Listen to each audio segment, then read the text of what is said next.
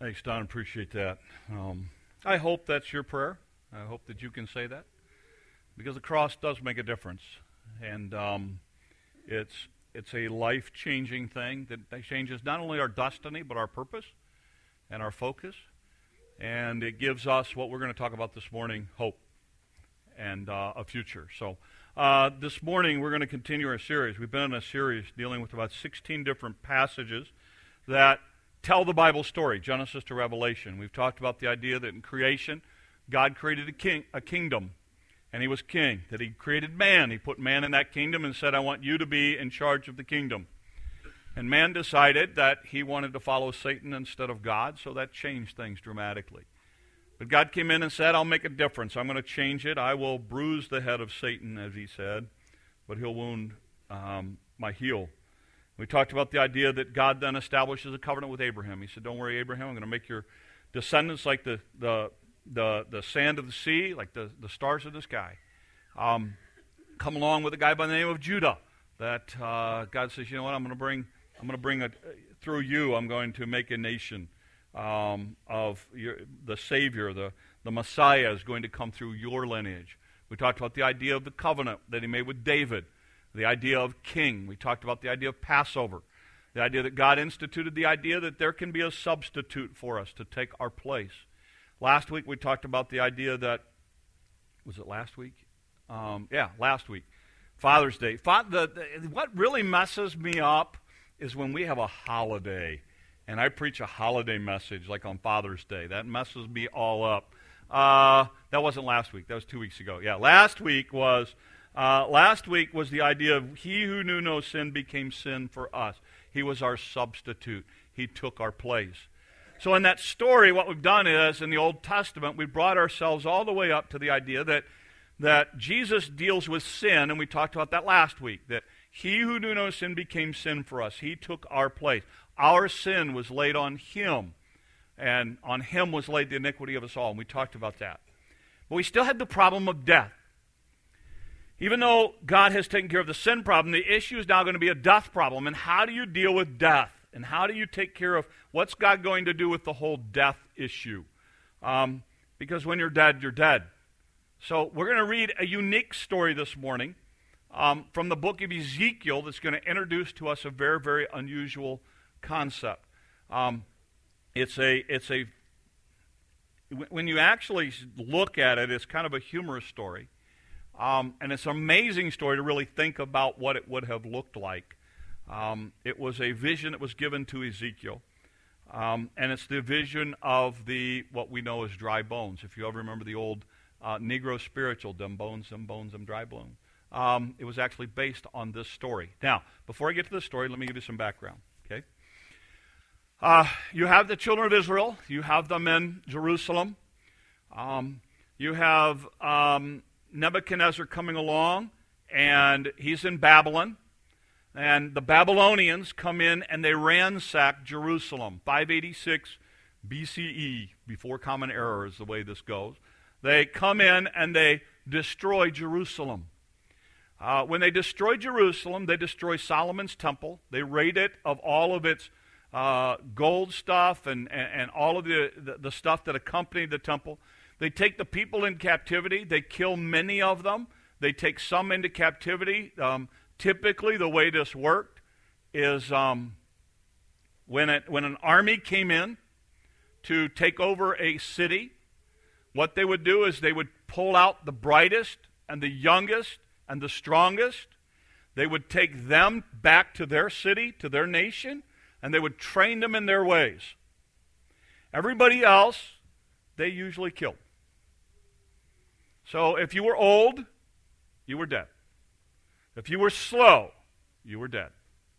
If you were infirmed in any way, often you were killed. Um, because you had no value to their new society. The only people they wanted was people that could help them extend their kingdom. So they would either do one of two things. They would either kill you or they'd leave you behind. Now, again, when they left you behind, what were they leaving you with? A city that was destroyed. They had taken all of the, the cattle that were any, of any value. They had taken all the sheep. They had taken all the goats. Um, they were Jewish, so there weren't pigs. Um, by the way, I read the other day. Did you know the ratio of pigs to humans in the state of Iowa is seven to one? There are seven pigs in this state for every one person. Is that like amazing?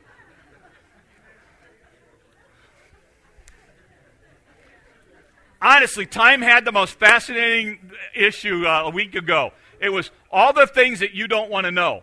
Um, and this was in it. Um, this was in it. It was one of the things that I was known for is uh, seven, yeah, seven pigs to every one person. I'm thinking, well, we're not a Jewish day, uh, state, that's for sure. Uh, but anyway, so they would have taken everybody, everybody along that way, and then they left everybody else, and those people often then would die very, very soon. Now, here's what I want you to think about. I want you to understand that when they did that, when they would do that, all of these people in captivity now have lost everything. Their homes are in a foreign land destroyed.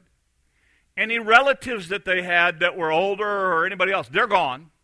Many of them killed or about to die.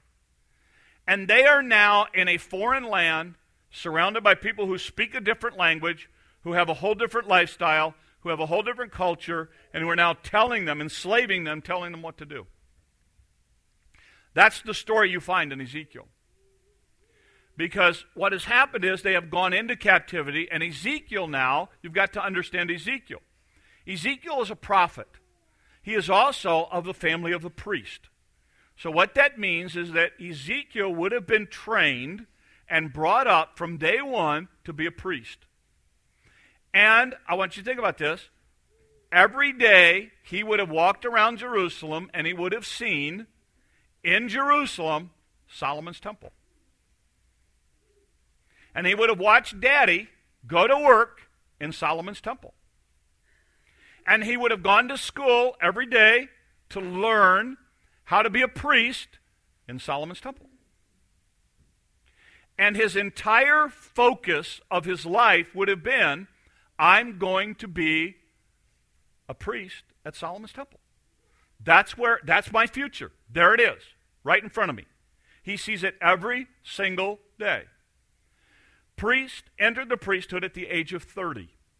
So in the Jewish world, when you became, you were not a priest until you were 30. You were trained all the way up until that time. At the age of 30, you would become a priest. Um, by the way, just again, rabbit trails when I can go there real quick and try to get back. Um, uh, when does Jesus enter his earthly ministry? 30 traditionally in the Jewish in the Jewish world, that's exactly what would have happened. So here is here is Ezekiel now. He's preparing for it. He's all set. When he goes into captivity, he's 25 years old. I want you to understand that because that I think plays significantly into the book of Ezekiel. Here's a guy who had spent 25 years preparing to be there and he watches it wiped out.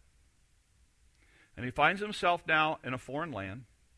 He finds himself now with no future, with no hope. Even if he could leave Babylon, there's no temple there anymore. It's been decimated. There's no future there. So, in essence, his entire thing has been wiped out. Now, you're a 25 year old person in that kind of world. What's going through your head? Because the thing about Ezekiel is Ezekiel is a prophet who comes in and represents God in a foreign country and gives people hope and talks about a future. And I love him because the book of Ezekiel, this guy is nuts. This guy will do anything to get the attention of people and keep their attention in order to hear his message. So I like the guy for that reason. He does some crazy stuff in this book, um, as far as illustrations go. And, and he's my he's like my source of comfort when I walk away from here going, "You did what on the platform? Can you? I can't believe you did that." I'm going, "Oh no no no, Ezekiel did. You're in good company. Just hang in there, buddy." Uh, so he's my guy. All right, he's my guy. Now, with that in mind, let's read the story in Ezekiel chapter 37, and uh, let's put it together. So here's what he says. Um, the hand of the Lord was upon me and he brought me out by the Spirit of the Lord and set me in the middle of the valley. Now, this is a vision. the book of Ezekiel is a lot of filled with visions, so there's some debate as to whether this is like actual or if this is like like in his head, but it's so in his head that it's real. This is how God would often speak. Again, remember, we, we don't have, it's not like Ezekiel could go and pick up a Bible and go, hey, what do the first five books of the Bible say? The books that Moses wrote. He didn't have that. During this time, the way God spoke was through his prophets, through the priests. He would speak through those people, and the main way that he spoke to them was through dreams and visions. And God would make something very, very clear to them, and they were to go and tell. Now, before you get too crazy going, well, you could say anything you wanted. Uh, they, had a, they had a nice little caveat that kept prophets and priests from, from just spouting off whatever they wanted to spout off. It went like this If you speak it as from God and it doesn't come true, you die. It was real simple. So if you came up and said, Thus saith the Lord, Jesus is coming back on such and such a date, and he don't come back, then the next day we kill you. In other words, the prophet, if he spoke a prophecy, he was banking his life on it. So if, Ezekiel comes to people and goes, Let's say the Lord, if God didn't say, then he's a dead man. So that, you know, I, I, I'm thinking if we implemented that again, death penalty for prophets who prophesy without, without the truth, then I, I think we'd clean up a lot of stuff happening today. But anyway, here we go. Here we go. Here's what it says. Um, was upon me. He brought me out of the Spirit of the Lord, and he set me in the middle of the valley, and it was full of bones. He led me back and forth among them, and I saw a great many bones on the floor of the valley, bones that were very dry. All right, now, a couple of things. First of all, here's the story. God, God sets him out there, and so Nehemiah, or not Nehemiah, um, um, Ezekiel starts walking around, checking out all these bones.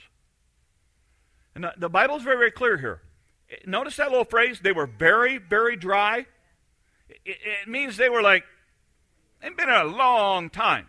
Long enough for the flesh to come off, long enough for the bones to be bleached, long enough for all of the moisture to be sucked out of them. Um, these were like, uh, these were dead, dry bones. I mean, there's no life at all in these bones. you got to understand. And there's a lot of them. By the way, not uncommon in the battlefields of the time. They slaughtered people by the thousands. And many times they would leave them there to rot and decay. And, and, and so it's not uncommon to see something like this. There's a lot of debate over which battlefield it was and all that kind of stuff. But anyway, he led me back and forth among them. I saw a great many bones on the, on the floor, and he asked me, Son of man, can these bones live? By the way, it's, it's significant. Rabbit trail again. Um, he doesn't touch the bones. Because he, is a priest, if he touched the bones, he would have been unclean. So he just walks around them and checks them out. And then it says this. And he asked me, Son of man, can these bones live? This is a trick question. God says, Can these bones live? Now, if you say yes, how? You going to do it? If you say no, then you don't believe in God. So notice Ezekiel's brilliant. Uh, oh Lord, you know.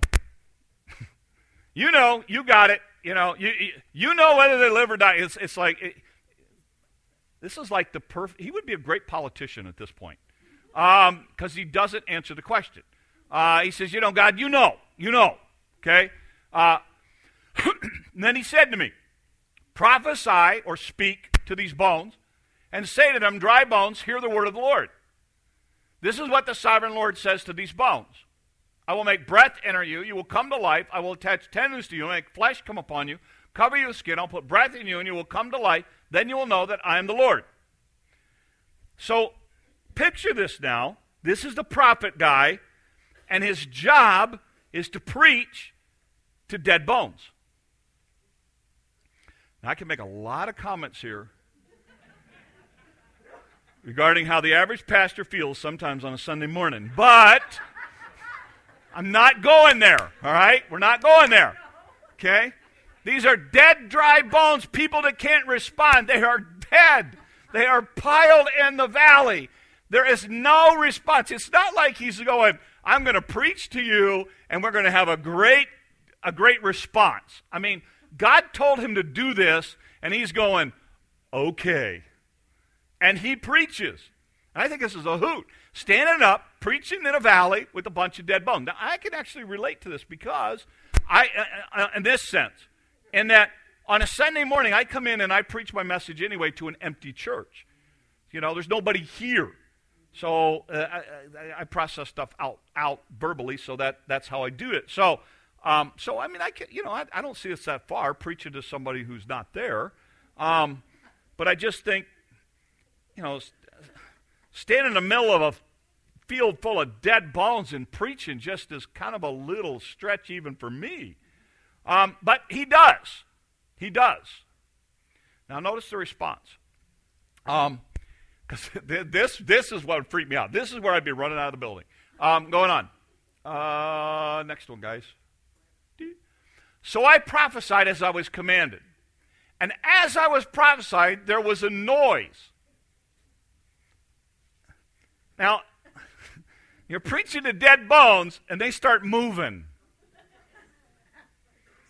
Okay? I don't care how crazy you are, this has got to freak you out a little bit. And then notice what happened a rattling sound, and the bones came together, bone to bone.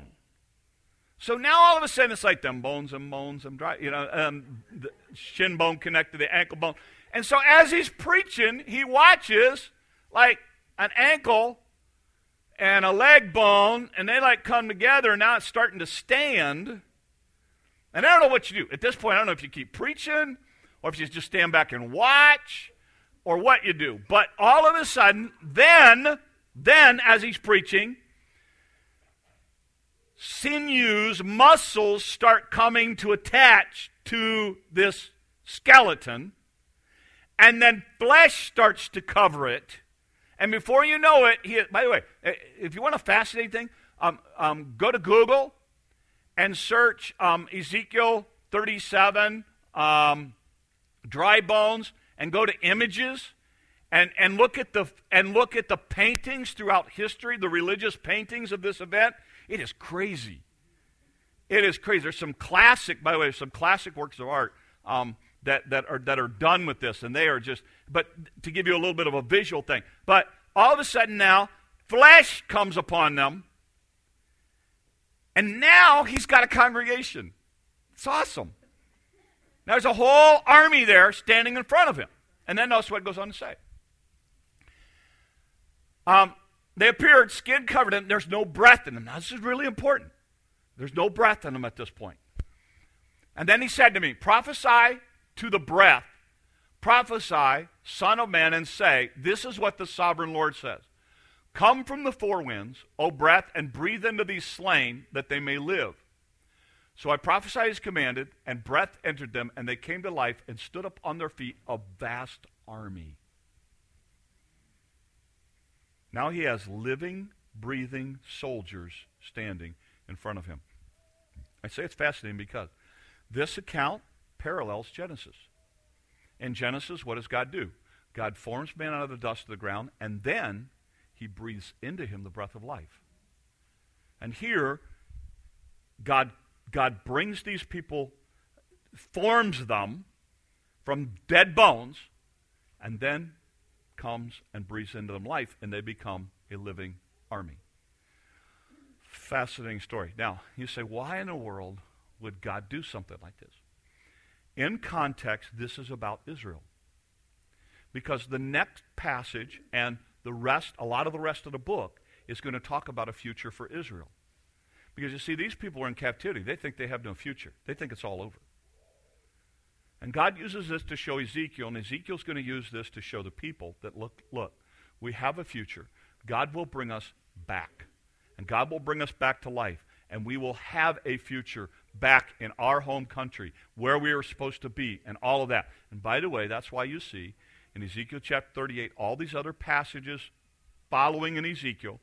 A lot of them are referenced in the book of Revelation because it talks about the ultimate future that Israel has, and it's sourced back in this kind of story. So that's the, that's the, that's the context, okay? Um, that's the context in which he tells this story. Now, a couple of takeaways from us and, and some things that, that, that I think are important some things that I think help us. I think there's a there, there's a deeper context. I think there's I don't want to say deeper. The, the, original context is Israel. I think a secondary idea is the idea that it shows that there is a resurrection. There is there is life after death.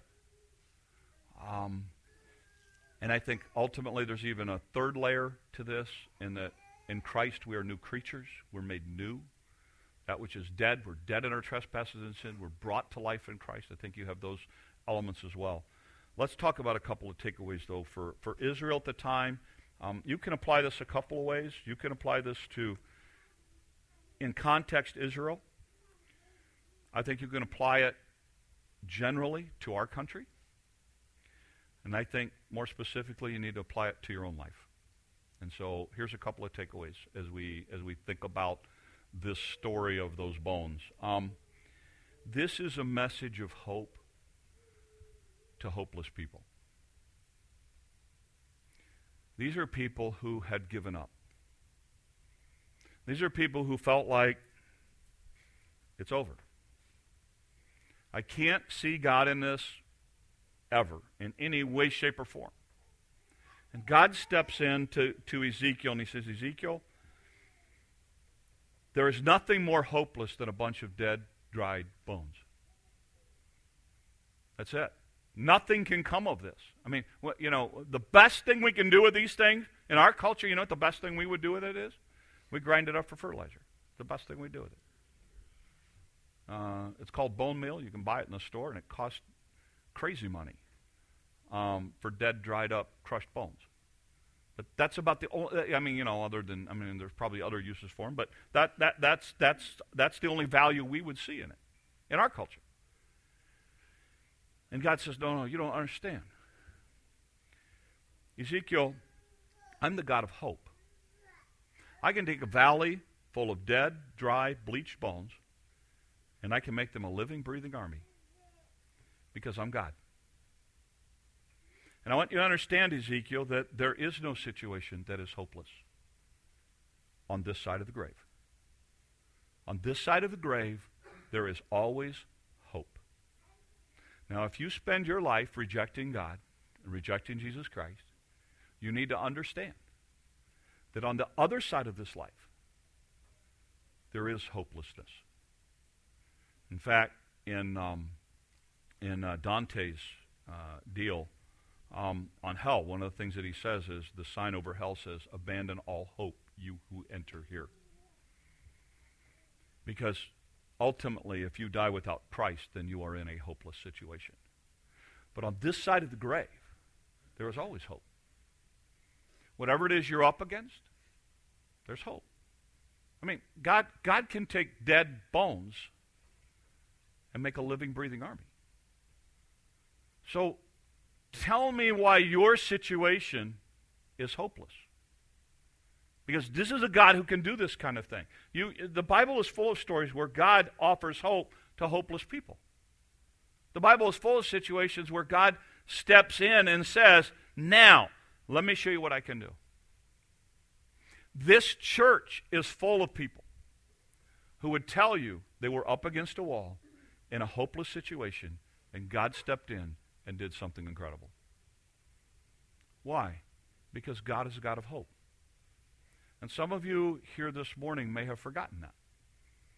And you think the situation you're up against with whatever it is, with your health, with your kids, with your family, with, with, with, with job, with uh, house, with, with, with relatives, whatever else, is hopeless. It's not hopeless.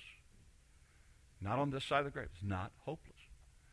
God offers hope. The other thing is, God offers a future when you see none. I mean, can you imagine a guy 25 years old who's watched his entire future obliterated in front of him, then coming to people and going, There is, there is a future. We're going to be back in the land, and we're going to reign, and we're going to rule, and, and, and it's going to be great. And people are looking at you like, You have lost your mind. Because you see, God gives a future. He brings, he brings an entire army to life here. One of the things that I think we forget is that where we are now shapes and develops us for where we're headed. And we talked about this this morning in Sunday school, and we're going to be going through the life of Joseph, and we, and we talked about this idea. So many times I see people forget that where you are now and how you respond to now impacts so much down the line. And I watch people at crucial points in their life lose hope and not focus on the future and make dumb decisions. And that's why it's so important when you're making a life changing decision. I hope, I hope and pray you have a group of people around you who you run that decision by. That is so valuable to you. It is so valuable that you have godly people that you can go to and say, hey, look, this is what I'm thinking about. This is going to be a major deal for me. Tell me what you think. Because it becomes so important in your circumstances. Because what do we do? Often in life, we view God through our circumstances. And that gets us in trouble. We look at what's happening and we're going, Where is God? I don't see God. God's not in this. And, and, and it shapes our view of God instead of seeing our circumstances through the eyes of God. That's a big difference. Instead of saying, Look, God, I don't like this. I don't enjoy this. This isn't what I wanted. But for some reason, God, you are still on the throne. You have allowed this into my life. So help me, God, to see how this can be used for your honor and your glory. It's a discussion I have with my friends all the time. Doug and Terry, what they're going through. The whole thing is, okay, what can God do through this? How can, how can, how can we leverage your circumstance for the glory of God? How can we, we allow God to be honored and glorified through this? And, and, that becomes a, a focus because that is so important down the line. And that, that some of you, you you can't see any future in what you're up against at all. You can't see any good coming out of it.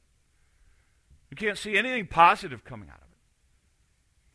And you're forgetting that the Bible says all things work together for good to them that love God who are called according to his purpose. You're forgetting the fact that God can take this situation, even though it's bad, and make incredible things come from it to honor him. He can do that. He is God. And I think it's so important for us to understand that whatever we're going through right now impacts our future. And I have so I see so many people that their present becomes their future because they handle the present wrong. In other words, I you know I, I know people who who um, they they they they, they um, I'm, gonna, I'm not going to say this word right. Catastrophize. How does that sound? You know what I mean? It means everything is a disaster. They can't see any good in it. And you know what happens? They live miserably for the future. Why? Because everything in their life is like, oh, it's going to, you know, they're so, they're so pessimistic about everything. And they, you don't see them smile. You don't see them have any joy, you know? I mean, you know, it's like, you know, oh, you know, great. You have all your grandkids here today. Yay. And you sit in the chair and go, no, somebody's going to get hurt. They're going to mess up the house. Somebody's going to step on that plant. You know, look at what those kids are doing to that yard. And you've taken all the joy out of life because of your outlook on it, because you can't see the idea that you're making memories with those kids today. Okay, personal story. Okay? Used to drive me crazy when my kids were home because we had so many cars between the four of us and parking, and they tore up the area from my driveway to my shed. Every time I'd cut grass, it was like cutting in a dust bowl because I'd driven back and forth all the time and killed all of the grass. So I'd drive through it the whole time. Uh, preacher cussing. But preacher cussing because of all the dust. Kick it up. And it's like, oh, I'll be so glad when I can get grass growing here. Guess what? Come over to my house now. I got grass. You know what I want? Dirt. I want cars driving back and forth on it. Why? Because it represents something different now. Um, And, and I want to challenge you because some of you don't understand. You're missing, the, you're, you're missing that what you can do now has such a great impact on the future. And, and, and Ezekiel, God came to Ezekiel and said, Look, Ezekiel, it, what I'm doing right now is about the future. And yes, you're in captivity. And yes, it's hard, but that's not the end of the story, Ezekiel. There's a better thing coming, Ezekiel. So, Ezekiel, stay focused on what I'm doing because I'm, I'm going to put something together here and do, use you in a great way. And that's what I'd say. It's so easy to focus on your circumstance and what you're up against right now, but hang in there. God's got something much bigger in mind. So much bigger in mind. I think the last thing that, that you see in this idea is that, is that He brings life when things are dry and dead. Um, that's where some of you are right now. You, you remember when you got saved? You remember how you acted when you got saved? It's like you went to tell everybody about God. Like you were shoving the Bible down everybody's throat, and you were telling everybody about what they needed to do, and you were so excited about what God was doing, and and yee, yee, yee, yee. remember that? Remember that? But here's what happens: it doesn't stay like that, does it? Doesn't stay like that. And you go through ups and downs, and you go through times when you know you're really reading your Bible and you're really learning and you're really growing, and then you kind of go through those dry spells when things get dry. By the way, David did this. David, the guy who wrote, you know, your words are like honey, also said your words are like dirt. They're dry. I'm not getting anything out of this. Um, it just depended on where he was in life. And you kind of go through those times. Remember, God can bring life even through times like that. Um, I, I, use the analogy of marriage. Uh, you know, I love my wife. We have a great marriage. I'm not, I'm not knocking it or anything else. But I remember what it was like when we got married. Remember, remember that? Some of you, we're going like looses. We're going back like 63 years. Um, they just celebrate 63 years this week. Um, that was amazing. But I, I mean, I, I, yeah, I told, well, I told her. I said, "It's 63 years." My wife will have shot me by then. But um, I mean, you remember how when you got married, you remember how like, you know you always held hands and you're like, oh, it's so we love and it's so wonderful and I can't wait to come home and tell you about my day and how was your day and and then life happened. And then it was about dishes and it was about who takes out the trash and who cuts the lawn and who's supposed to pick that up and who didn't put that away. And and it, it kind of gets into that time period where it's all kind of routine, you know, and that that euphoria of the whole married thing, you know, kind of went by the wayside a little bit. And then what happens? Something happens, or you get away and you go on a trip, you kind of rekindle all that, and it's like, okay, you know, yeah, you know, we, have lost sight of stuff. And then kids come along, and that changes everything. Um, and then, you know, you go through all of that and you go through the highs and lows of it. And, and, and you know, I, I mean, I, I love being married. I love my wife and everything else. But, you know, if you think that I get up every day and going, ooh, um, really? I mean, really? You are delusional. Um, you know, you are so delusional. Uh, you know, I mean, really, you know, and there's times it's like, you know, um, you know, we love to get, you know, we love to talk and sit and, and do stuff together. And then there's other times it's like, you know what? Why don't you just go to your scrapbook room and I'll go to my shed and we'll meet like next week. Um, you know, I mean, there's just those times. You know, that's normal. And it's no different in our Christian walk. We go through those times. And some of you are in that time right now where in your Christian walk it's dry. And you're not getting anything out of it. And you, it's a struggle to come to church and to read your Bible. Oh, no. You know, that's really a struggle. And everything's so hard and stuff like that. Keep plowing through it. Because here's what you'll see God will still bring life to those times as well. And just like in marriage, you know, something will happen and my wife and I will be able to get away or we'll go to, a, you know, this time of year, you know, you go to a wedding and you watch a couple and you go, oh, okay. And then, and you know, you do those kinds of things and then, then it rekindles a little bit of that again. And, and then you're glad you're married, or you have a friend who goes through a divorce and you watch how devastating that is to them. And, and, and you go, man, I don't want that. You know, I really got to appreciate what I got. And, and you go through that. And it brings life back to that. And that's, that's what I want you to understand this morning is that God, God can bring life to some of those situations. If you're going through some of those dry times right now, it's okay. It's okay. You'll get through it.